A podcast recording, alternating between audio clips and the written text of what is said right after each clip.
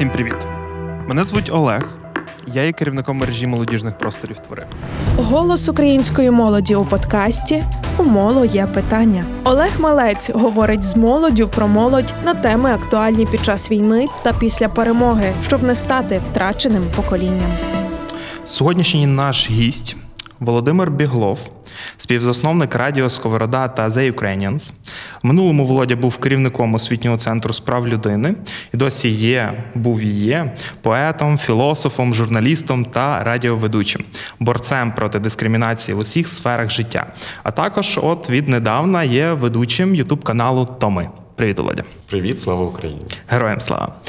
Говоритимемо ми сьогодні про толерантність, її сутність, зокрема починаючи з 24 лютого 2022 року. Її форми та змісти, взагалі, як таку її присутність е, в нашому сьогоденні, в нашому суспільстві, зокрема, про мову ворожнечі, повагу та сприйняття один одного.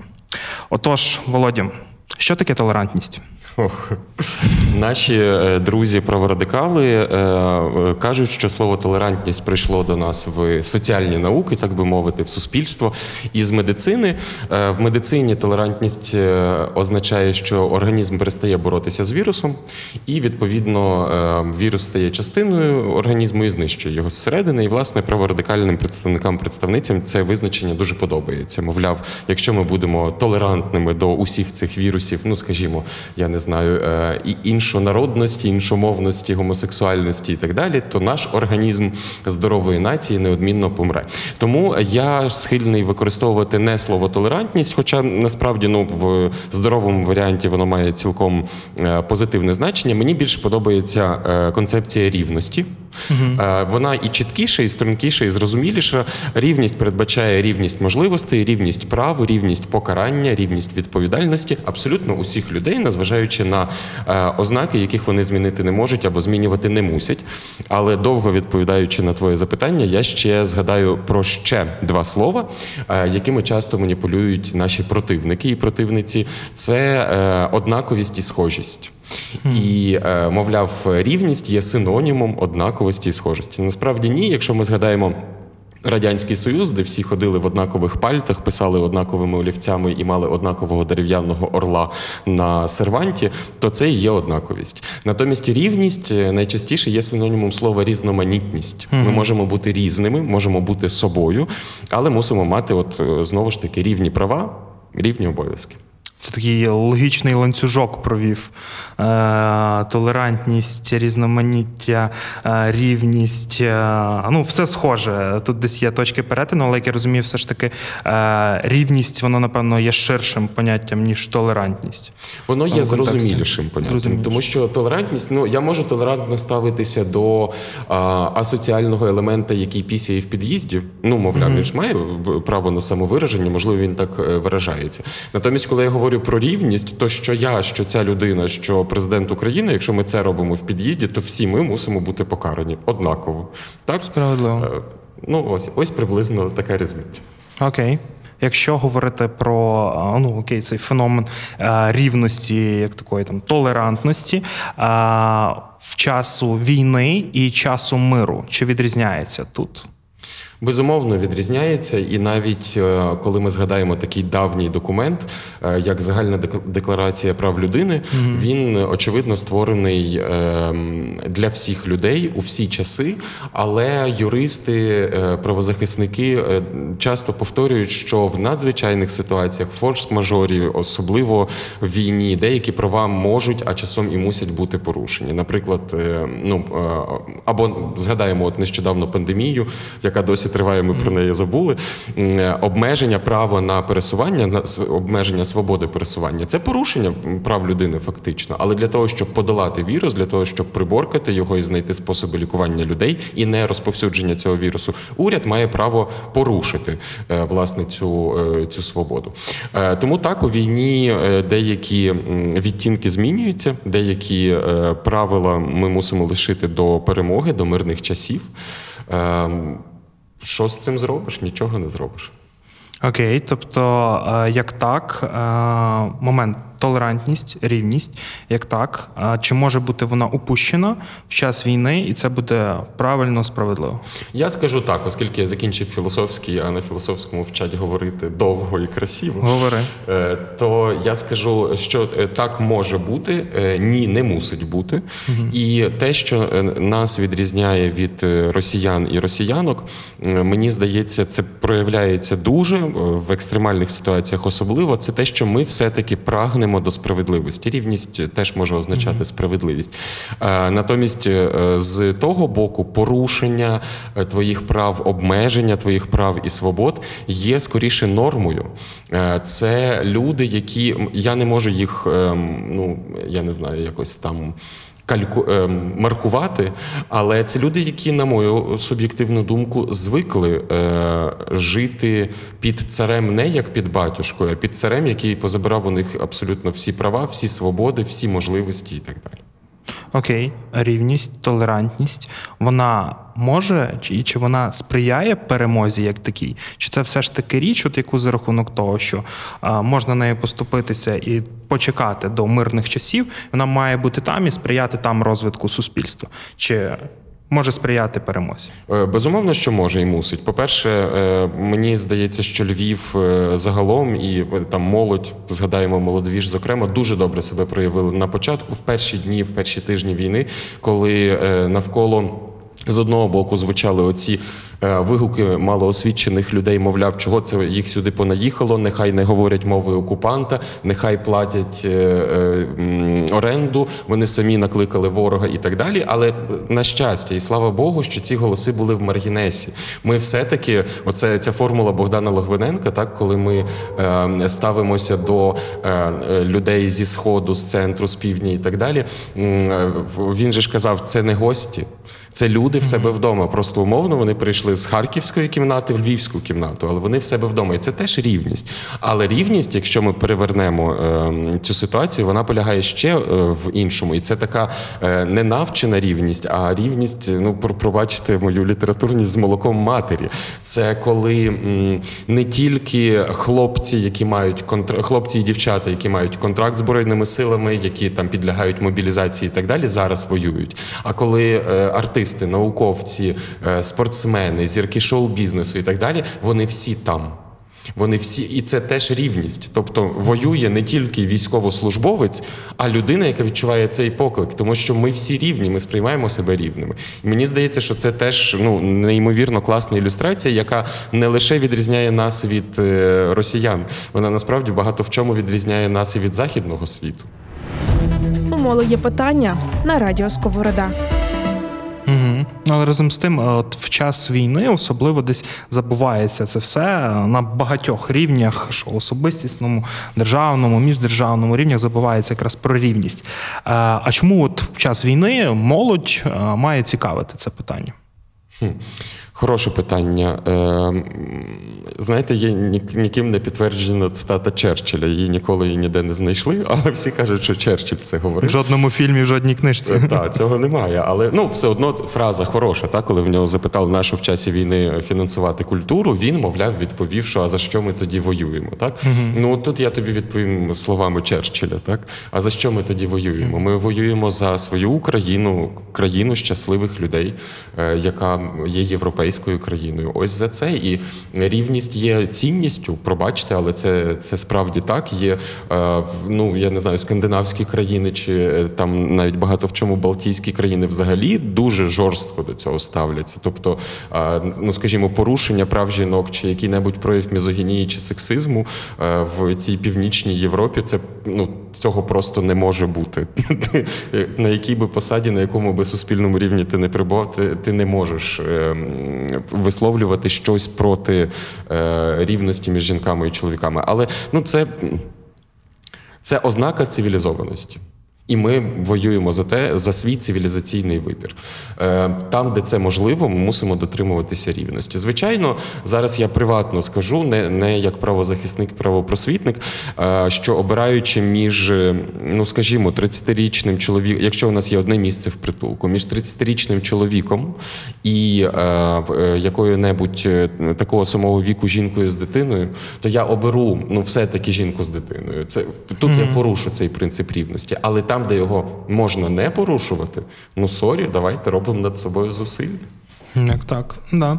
Е, зараз час війни. Наскільки українське суспільство взагалі є рівним? Як таким, ну той умовний рівень рівності е, в суспільстві часу війни, наскільки в яку сторону воно змінилося після 24-го? Якщо говорити такими е, фільтрованими категоріями, придатними для якої-небудь Швейцарії, та де, де все більш-менш стабільно, зрозуміло і передбачувано, то наразі є е, у нас є е, гендерна нерівність в державі. Причому дуже смішно зазвичай ми е, вважаємо потерпілими і постраждалими від гендерної нерівності жінок. Е, Сьогодні таке такою групою є чоловіки призовного віку, так тобто м, е, чоловіки не мають можливості виїхати за кордон за певними винятками. Е, Ми нещодавно з друзями сиділи і говорили про те, що е, для потрібно випрацювати якийсь перехідний механізм для того, щоб е, люди не збирали 10 довідок з міністерства, якесь там запрошення, як за часів пам'ятаєте, як ми польську візу здобували, Да-да-да. запрошення і так далі. З четвертої ранку стояв в черзі. Та до консулянта. Та ну от приблизно зараз так само відбувається виїзд за кордон. Тобто може бути. Я не знаю, це може бути застава, яку ти потім забираєш на, на кордоні, коли повертаєшся, чи якийсь чи будь-який інший е, механізм. Тому що ну справді це, це нерівність, враховуючи скільки дівчат і жінок зараз е, воюють. Так, тобто там у нас гендерна рівність, а тут у нас її немає. Але ми розуміємо, що це перехідний е, етап. Україні ще належить багато всього зробити і в мирний час після перемоги. Ем, ну тому зараз маємо те, що маємо. Але навіть е, до 24 лютого, якщо порівняти стан українського суспільства е, 24 лютого 2022 року і 2017 року, скажімо, ми насправді дуже просунулися, і е, багато в чому ми навіть. е, попередіше, е, якщо так можна сказати, ніж багато країн наших сусідів, які вже є членами Європейського Союзу. Тому і, просто чому я на цьому наголошую? Тому що зараз ми от там тішимося. Ой, в нас є дія, ой, в нас з монобанку на Приватбанк можна гроші в інтернеті переслати. Ой, в нас там до лікаря в Хелсі записуєшся в 12-й ночі, а вранці вже йдеш до цього лікаря. І це так нас дуже дивує. Та ой, в нас кава за, за 2 євро. Це прекрасна кава, а не якийсь кавовий компот на заправці. Тобто люди, які зараз перебувають в Європі, от вони раптом розуміють, боже, ми багато в чому е, краще. І от Багато в чому справді і в дотриманні прав людини, е, якщо, наприклад, аналізувати хронологію і прогрес, ми е, досягли багатьох успіхів набагато швидше. І Як це в чому це проявляється? Як це можна побачити чи пощупати? Е, Тому що ми попереду Європи в цьому контексті. Е, Ну е, та на напевно на якихось конкретних прикладах. Так Е, я схильний вважати Україну е, до 2014 року, е, не враховуючи певні історичні події, там Україну без кучми помаранчеву революцію, щось таке, е, все-таки стоячим болотом, де змінювалося дуже мало чого. Згадайте, ми після Віктора Андрійовича обрали Віктора Федоровича. І загалом, ну якби ми були готові до цього. Там хтось на заході якось тявкав, але, але загалом ситуація не дуже то і змінювалася. Закони не змінювалися, е, ці от які багато з яких були за сталінських часів прийняті. І отут, після 2014 року, коли ми не віддали свою країну, коли е, за відсутності армії волонтерські рухи, добровольці просто відстояли нашу країну на інших невійськових рівнях, стало зрозуміло, що теж потрібно змінюватися. І в нас було скасовано багато дурних законів. Ну, наприклад, е, там найближче до мене, тому що я дуже тішився. В нас був скасований закон, е, точніше, постанова уряду про те, що гомосексуальні люди не можуть бути донорами крові. У нас у нас таке було. Так Е, у нас достатньо швидко оновився перелік професій. Тобто, у нас, на відміну від багатьох сусідів, там, скажімо, е, е, в тієї самої Білорусі чи, чи ще когось, у нас тепер жінки фактично і чоловіки можуть займатися будь-якими професіями. І от якщо ем, порівнювати цей час, який на це знадобився, то насправді Україні на це знадобилося кілька років, а іншим країнам на це знадобилося кілька десятиліть. Е, зараз не хочу наговорювати на Польщу, але Польща є яскравим прикладом. Після вступу до Європейського Союзу в багатьох моментах. Пішов відкат назад. Можемо згадати е, зараз їхні проблеми з абортами, які е, є, є у Польщі. Можемо згадати, що Польща перебуває під санкціями Євросоюзу через е, певні судові проблеми і тощо. Ми поки що майже в усьому рухаємося вперед. Згадаємо легалізацію медичного канабісу, чи згадаємо Стамбульську конвенцію, яку ми мусили ратифікувати, і ось ратифікували, тому що треба. Окей, попереду ще що там у нас? Одностатеві партнерства і польоти в космос. Я готов. Подкаст «Умоло є питання реалізовується молодвіж-центром у співпраці з UNFPA, фондом ООН у галузі народонаселення в Україні. Ну тут теж, е, якщо говорити там з часу початку повномасштабного вторгнення, 24 лютого, ти вже навіть згадував там, наприклад, е, з моменти на виїзду за кордон, то що в нас з'явилося багато нових якихось форм прикладів нерівності. А чи з'явилося з війною якісь нові приклади форми рівності саме? Чи дала війна от в тому контексті щось? Ну, юридично, е, скоріш за все, ні. Я би сказав, що ми були змушені стати толерантнішими. Ми перезнайомилися між собою. Е, Якщо раніше які-небудь хлопчики, дівчатка могли мені розповідати про е, те, як все страшно в Сєвєродонецьку, чи в Херсоні, чи в Харкові, які там всі російськомовні, як вони всі дивляться Скабєєву і поють е, «Виходила на берег Катюша, то сьогодні через е, таке змішування все-таки 12 чи навіть більше мільйонів внутрішньопереміщених осіб. Ми були змушені познайомитися між собою. І раптом виявилося, е, що ми ну, загалом можемо і співжити разом. Е, І оця толерантність е, це вимушена, так? це форсована толерантність, це форсована відкритість і прийняття інакшого і іншого. Ось вона підвищилася. Е, Звичайно, будь-яка будь-яке явище має ем, різні полюси. Ми можемо бути взагалі холодними до відчуттів бід страждань інших людей, які, наприклад, приїжджають до Львова як внутрішньопереміщені особи. Е, А з іншого боку, ми можемо бути дуже прискіпливими до, до цих людей і казати: Альо, ви що, як це російською мовою замовляти каву? Е, Чи ну бо, бо це е, бо це ми також е, зараз чуємо. Але Середній арифметичний і середня температура по палаті мені видається неймовірно класною. Е, Я сам е, негативно реагую на деякі прояви того, що у Львові не побутувало до, е, 2000, е, до 24 лютого. Але часом я розумію, що нічого, я звикаю, я бачу зміни. Е, Я наведу приклад: можна різко реагувати на російську мову. І, і е, незважаючи на те, що я з двомовної родини, я чудово володію російською мовою, я все одно у Львові різко реагую на російську. Бо це якось от в моєму теплому акваріумі хтось зверху лє холодну воду. Але е, нещодавно я був свідком чудової ситуації. Сиділи три дівчини за сусіднім столиком і спілкувалися російською.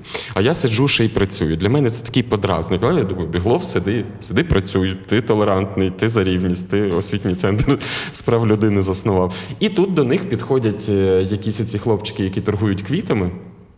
І дівчата, повертаючись до них, кажуть: ні, ні, дякуємо, нам не потрібно, і так далі. Тобто, момент, коли е, це те, до чого я закликаю, коли в тебе відбувається оця соціальна комунікація з невідомими людьми, офіційна комунікація, е, навіть якесь банальне замовлення кави чи спілкування з таксистом на Убері.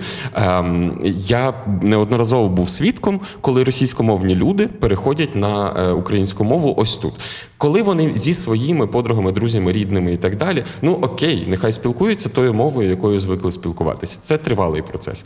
Ну але ось, тобто, кроки назустріч відбуваються і з боку умовно там тутешніх, так якщо ми от зараз говоримо, беремо цей приклад, але і з боку тих е, е, нових мешканців і мешканок нашого міста. Угу. Окей. Е, Руський воєнний кораблік. А що це для тебе? Е, Як вираз? Ти мене оголосив як ведучого youtube каналу Томи. У нас там є така програма Плани на завтра, і ми обговорювали мовне питання. Нашим гостем був, звичайно, Шимановський, ну що зрозуміло. Але також до Львова у часі війни повномасштабної переїхав Роман Трифонов з Харкова. Це соціолінгвіст, який природньо є російськомовним, але він є українськомовним редактором на радіо телебаченні, перекладає англійську мову на українську е, в літературі і, і тощо. Він сам спровокував це питання. Він каже: «Ж- а, а що таке е, Путін хуйло і русський воєнний корабль іді нахуй? Ем, і ми договорилися в середовищі цих от людей, зав'язаних на мові, е, що це не так, звичайно, там як це фактично це матюк. Але насправді це не матюк. Насправді це словесні символи. Це символи сміливості, символи впевненості у собі, е, self-confidence, якщо це можна там, мені здається, англійською краще воно е, передає зміст. І тому я за. Е, Коли я бачу діток, які бігають в футболках Руський воєнний корабль іди нахуй, я страшно тішуся, тому що вони вбрали на себе символи новітньої України, України після перемоги, і це супер. Чи немає тут мови ворожнечі? Немає мови ворожнечі. Е, Я зараз е, скажу заголовком. В словах е, хуй, чмо, коза і козел мови ворожнечі немає. Немає. Мова ворожнечі має інші, іншу природу. Ви можете взагалі неймовірно літературно і з американською усмішкою спілкуватися з людиною і змішати її з лайном, не використовуючи ні образливих слів, ні матюків, нічого іншого. Якою є тоді мова ворожнечі у воєнний час? А, давайте ми в- на початку визначимося з тим, що таке мова ворожнечі, давай. і тоді перейдемо до цього питання. А, мова ворожнечі це, е, це вербальний прояв дискримінації, грубо кажучи. Дискримінація це коли ми іншуємо людину, порушуємо її права, е, обмежуємо її права чи можливості, е, базуючись на ознаках, яких вона змінити не може чи змінювати не мусить. І от я зараз це говорю, і я розумію, що я розумію. що Так я сказав це. У моло є питання. але, але не всі зрозуміють. Ну, дивіться, наприклад, якщо я кажу, Олеже, ти от мій візаві сьогодні, я скажу, значить, е, Олег дурак. Ну от це приклад. Це не мова ворожнечі. Це моє особисте неприязне ставлення до тебе. Так само і ти можеш сказати, Володя дурник. Е, але якщо я кажу, що. Е, Олег дурак, тому що його зріст метр сімдесят сім, тобто беру ознаку, якої ти змінити не можеш, і навішую на тебе е, певні е, характеристики, тоді це вже мова ворожнечі. Якщо ми кажемо, що е, е, Галя неоковирна, тому що вона от просто, на нашу думку, неоковирна, окей. А якщо ми кажемо Галя неоковирна, бо вона жінка, а жінка це е, а жінка за кермом це мавпа з гранатою, тоді мова ворожнечі, бо ми взяли ознаку жінки. Е, Так само, якщо ми кажемо, що Абдул небезпечний. Ми можемо базуватися на нашій інтеракції з Абдулом, бо він нас колись там побив в темно переулки. Але якщо ми кажемо, що Абдул небезпечний, бо він мусульманин, за ознакою релі... е, релігії, тоді це мова ворожнечі. Ось як це працює. Та? Тобто, якщо колба дура ми пишемо на, на парті в е, середній школі, то це може бути через те, що вона загалом не потрапили ми її в любімчики. Але якщо ми пишемо, що вона дура, бо вона жінка, ну і так далі. Тобто мова ворожнечі завжди відштовхується від які... якоїсь ознаки, яку людина змінити не може або змінювати не мусить. Ось ми розібралися з тим, що таке мова ворожнечі, е, hate speech. Тепер переходимо до. Військового часу так е, в військовому часі мова ворожнечі є, і більше того, вона починає бути інституціалізована. І більше того, я, як правозахисник і правозахисник, і будь-яка інша адекватна людина, не можемо цього засуджувати. Тобто е, холодно і логічно, ми усвідомлюємо, що в Росії цілком імовірно може бути певна кількість людей, які мають вищу освіту, гуманістичні цінності, виступають проти війни е, в Україні, і загалом е, після нашої перемоги приїдуть сюди її відбудовувати. Так можемо це усвідомлювати. Але в часі, коли війна відбувається не тільки снарядами, не тільки байрактарами, і не тільки там якою-небудь артилерією і руками наших військових, а в часі, коли війна відбувається абсолютно на всіх рівнях, е, і на гуманітарному, в тому числі, ми мусимо розуміти, що мова ворожнечі стає інструментом нашої контрпропаганди. Е, На різниця між нами і ними дуже проста. Їхня е, пропаганда, їхня мова ворожнечі, так ти поганий, бо ти українець, ти небезпечний, бо ти українець, українці небезпечні, тому що, тому що, тому що е, тривали 8 років офіційно і ще до того тривалий час. Так? Якщо ми от зайдете на загін кіноманів, подивитися їхній огляд фільмів до і після 2014 року, ми зрозуміємо, що образ українця е, за ознакою українськості, так за ознакою національності, конструювався всі 30 років після розвалення союзу. Це завжди або дуже небезпечний ворог, або е, потішний хахол, який завжди добренький і, і нікого не образить. Е, Ось тому під, під, підводячи підсумок, зараз, на жаль, мову ворожнечі потрібно використовувати, але це використання теж ну мусить бути обмежене. І е, знаєш, це в тебе може бути ніж, і ти ним ріжеш хліб. Оце використання в межах пропаганди. А, але якщо ти виходиш вже на вулицю з цим до внутрішньопереміщених осіб, застосовуєш мову ворожнечі до, до ще там когось, тоді вже ну перепрошую, це треба карати. У моло є питання. Говоримо з молоддю про молодь під час війни. Яка тут саме от межа в різних прикладах? Межа, де взагалі її використовувати можна, де не потрібно, де вона шкодить, де вона йде в користь. Свій чужий. Чужий це ворог. Щодо ворога можна використовувати, можна і треба, я сам використовую. Е, щодо своїх, перепрошую, е, в такий спосіб ми граємо тільки на користь е, Росії. Да. Якщо заглянути в соцмережі, там особливо у соціальну мережу Facebook, вона там насичена, да? хейт-спічю, мовою ворожнечі тощо, тощо. Якою має бути тут мудра реакція? Е, It depends. Е, Якщо, е, ну знову ж таки, межа свій чужий. Якщо це щодо Росії, то окей. Ну, хоча там теж, знаєте, мем мему, мем від, від мему відрізняється. Ми можемо скласти хороший мем, який там і в Британії, і в Штатах, і в Японії зайде, а можемо скласти якийсь такий, який десь трапиться на очі японцям і, і не дуже гарно нас репрезентує. Але знову ж таки, оця межа, якщо ми дружимо проти Росії. Окей, якщо ця мова ворожнечі, хоча б в якийсь спосіб стосується українців та українок, то, по-перше, ви е, не пишіть коменти і не лайкайте. Бо щойно ви напишете комент, ви піднімете видимість цього посту. І по-друге, у Фейсбуці завжди є функція повідомити про е, report пост. Та? Е, Там завжди є функція мови ворожнечі. Будь ласка, використайте це і надішліть в адміністрацію цієї соціальної мережі. Окей, слідуйте цим настановам, це важливо.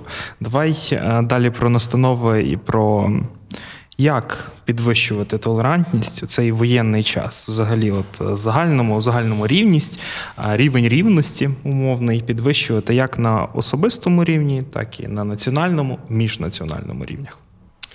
Ем, ну, хороше питання. Да- Давайте краще все-таки перейдемо до моєї е, конструкції, до конструкції рівності. Рівності, Так? так, рівності. Бо толерантність, ну от це таке поняття, як океан. Мені колись один дядя Олександр Ворошило, такий відомий культурний діяч, е, коли я був ще дитиною е, і намагався дізнатися, що таке громадянське суспільство. Він мені, я оце гуглю, там оця Вікіпедія, ще щось. Він мені сказав дуже просто. Він сказав, громадянське суспільство це суспільство, де кожен і кожна на своєму місці добре виконують свою роботу.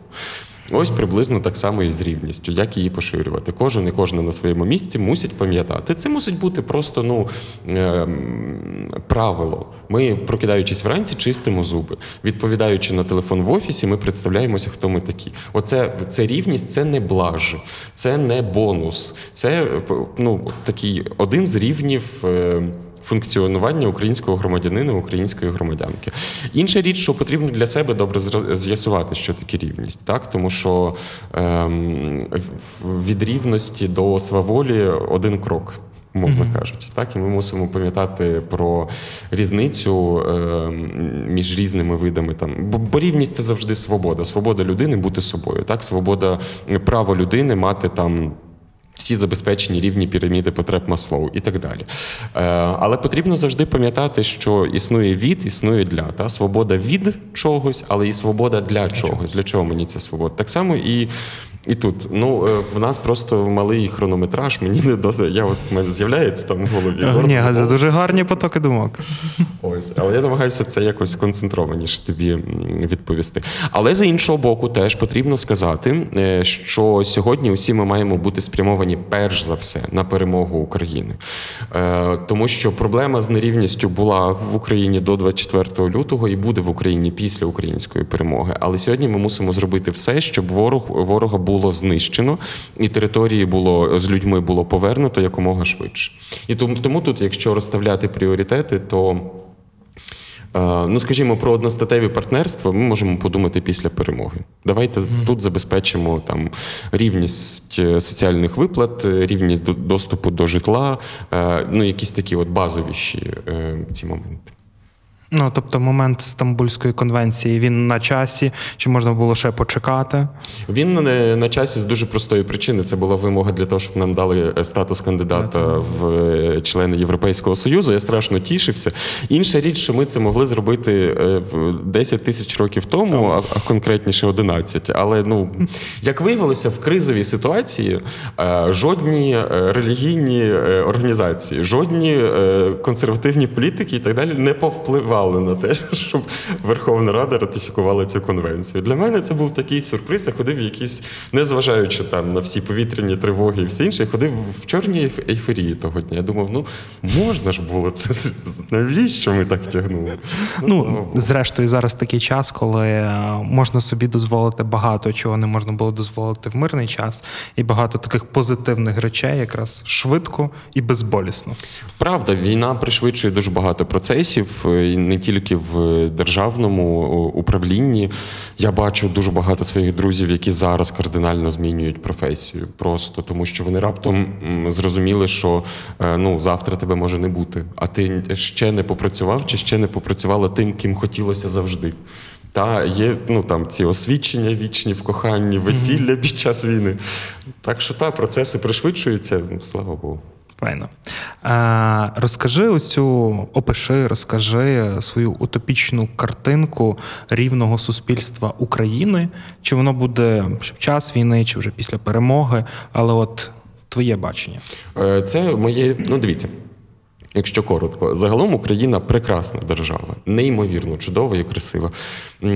І українські люди згрубша, звичайно, всюди є покидьки. Але українські люди в більшості, переважній більшості своїй, це добрі і справді працьовиті, неймовірно креативні, сміливі. Тут навіть говорити нема про що е, люди. Тому е, загалом це вже країна мрій. Але якщо говорити в контексті рівності, то тут ще потрібно посилити дві ознаки. Перша ознака це універсальний дизайн, і друга ознака це поліція і судова система.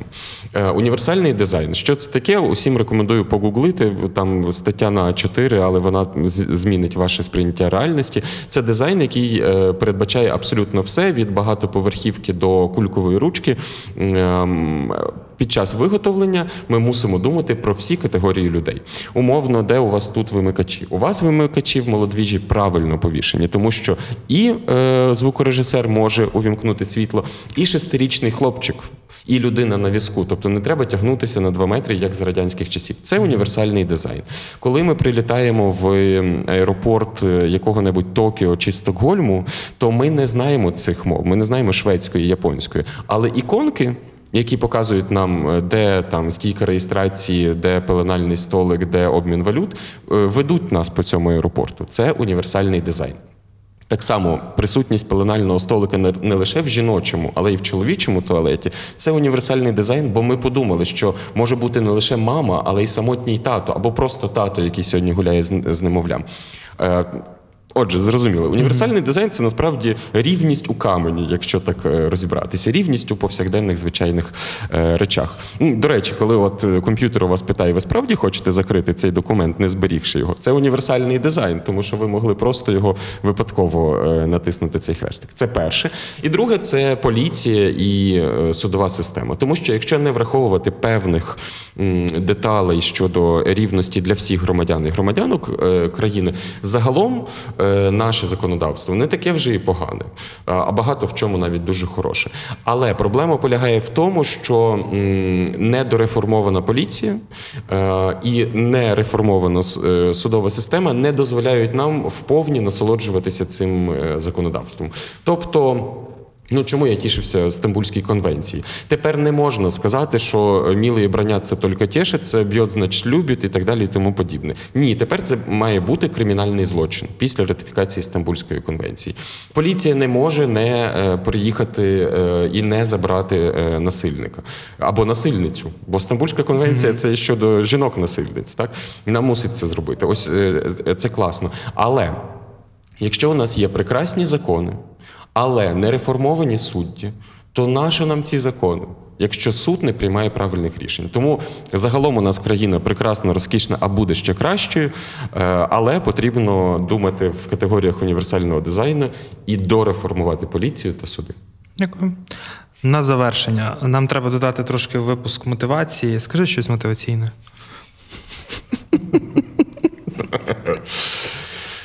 Е, а і скажу. От візьму і скажу. Е, коли Байден, е, президент Сполучених Штатів Америки Джо Байден, е, наш великий друг, як і всі Сполучені Штати, почав говорити про те, що Росія точно нападе, і повторювати це е, дуже часто, а потім до нього приєдналися розвідки інших країн світу. е, Кілька моїх друзів сказали, що вони настільки втомилися в цій країні, е, в Україні, що вони напевно виїдуть і не будуть воювати. Мовляв, у них немає більше внутрішнього ресурсу, ще чогось досягати, ще щось змінювати. І е, ця думка здавалася мені логічною, хоча я не планував виїжджати. Але потім я згадав про е, таких людей, як, скажімо, Мирослав Франкович Маринович який був дисидентом і проявляв свою позицію, боровся за незалежну Україну у ще важчі часи, коли ну просто за, за заповіт Шевченка тебе садили в табори. Я подумав: якщо Мирослав Франкович і його покоління передали пас нам, то яке в біса ми маємо право лишити м'яч на полі, сісти на трибуни і сидіти і за цим спостерігати? І от якщо говорити про ще якихось е, молодших.